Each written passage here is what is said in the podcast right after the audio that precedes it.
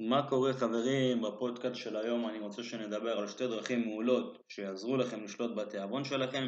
אם גם אתם מרגישים רעבים כל היום ולא מבינים למה זה קורה, הפודקאסט הזה הוא בשבילכם. אבל רגע לפני, אני אורזה גאוקר, מאמן לאורח חיים בריא ותזונה נכונה. ואם אתם חדשים כאן, זה הזמן להירשם לערוץ בכדי ליהנות בכל שבוע מפודקאסט חדש, שיעזור לכם לחיות חיים בריאים יותר וליהנות מזה. ועכשיו, בואו נצלול לתוכן. אז קודם כל בואו נבין איך מערכת השליטה בתיאבון שלנו בנויה בעצם. מערכת השליטה זו מערכת מורכבת של uh, השפעות כימיות בין המוח, מערכת העצבים, ההורמונים, תאי השומן והמערכת החיסונית. בקיצור זה קשר בין מערכת העיכול, המוח ותאי השומן. התהליכים האלה מודיעים לנו אם אנחנו זקוקים למזון נוסף ואפילו שיבושים קטנים במערכת הזאת יכולה לגרום לנו לשינויים משמעותיים במשקל לאורך זמן. כדי לשלוט במערכת הזאת אנחנו צריכים להקפיד גם על הרכב הארוחות שלנו, גם על איכות המזון שלנו וגם על זמני ארוחה נכונים ועל כל זה נעמיק עכשיו. חשוב שתקפידו על איכות המזון שאתם מכניסים לגוף שלכם. סוגי השומן, סוגי הפחמימות והקלוריות הם אלו שקובעים את המשקל שלנו.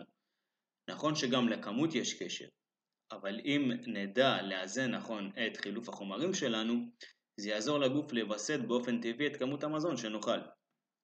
תדאגו שבתפריט שלכם יהיה כמה שיותר מזונות אמיתיים, מלאים, לא מעובדים, כמו פירות, ירקות, דגנים מלאים, קטניות, אגוזים, שועית, ושהשומנים הטובים והפחמימות המלאות, סיבים תזונתיים, יהוו חלק ניכר בתפריט שלכם.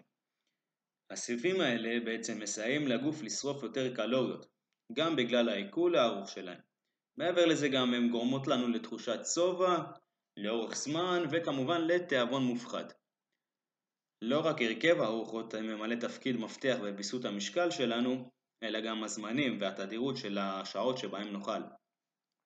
אכילה סדירה במשך היום והימנעות מדילוג ארוחות משפרות את הסיכויים שלנו בעצם לרדת במשקל. בנוסף הן גם מפחיתות סיכויים לחלות במחלות אה, לב, סכרת והזדקנות מואצת.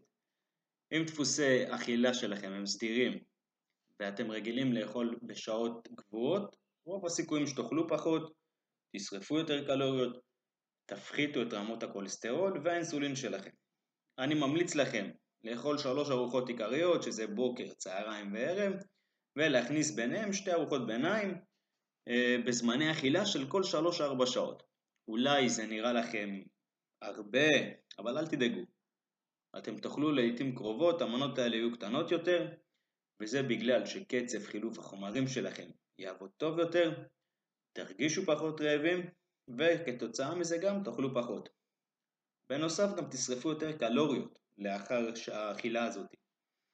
האכילה שלכם צריכה להיות איטית, כי כשאנחנו אוכלים מהר יותר, בדרך כלל נאכל גם יותר. וכמובן לדאוג שאתם אוכלים ללא הסחות דעת ושאתם במצב רגוע.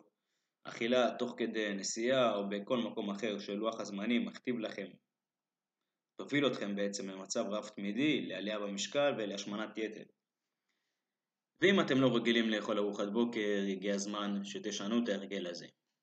רבים מאיתנו חושבים שדילוג על ארוחות, ארוחת בוקר, יוביל אותנו להפחתה בצריכה הקלורית היומית ולירידה במשקל. האמת שזה יעשה בדיוק את הדבר ההפוך. אם לא תאכלו ארוחת בוקר, תאכלו יותר במהלך היום. וזה כי בשעות המוקדמות של היום גורמות לנו בעצם לתחושת שובע משמעותית יותר בהשוואה לאכילה, כמות זהה של קלוריות אבל בשעות מאוחרות יותר. אם תאכלו ארוחות גדולות יותר במהלך היום, הם לא ישביעו אתכם באותה מידה ובסופו של דבר אתם תאכלו יותר. אכילה של ארוחת בוקר היא מעין שבירת צום שהגוף עבר במהלך הלילה, לכן חשוב מאוד שתקפידו לאכול את ארוחת בוקר. הארוחה הזאת היא יכולה להיות עד שעה מהקימה, שבה בעצם אתם מחזירים את רמות הסוכר למצב תקין בגוף. זה ממריץ לכם את חילוף החומרים שלכם, משפר לכם את תחושת הבריאות שלכם, נותן לכם תחושת אנרגיה וכמובן שעוזר לכם לרדת במשקל. לגבי ארוחת ערב, ארוחה בסמוך לשעה, לשעה שאנחנו הולכים בלישון בעצם גורמת לנו להאיט את חילוף החומרים ולעלות במשקל. תאכלו שעתיים שלוש לפני שאתם עולים לישון, נסו שהארוחה הזאת תהיה ארוחה שהיא יותר קלה אה, מארוחת בוקר או מארוחת צהריים. ככה בעצם אתם תיתנו לגוף שלכם את הזמן להקל לפני שאתם עולים לישון.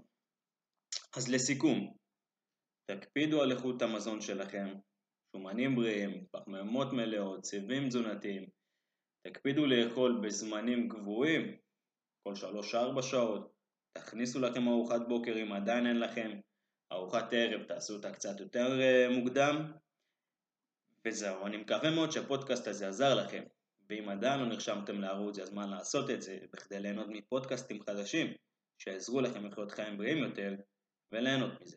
ועכשיו, מקווה שנהנתם מאוד. נתראה בפודקאסט הבא.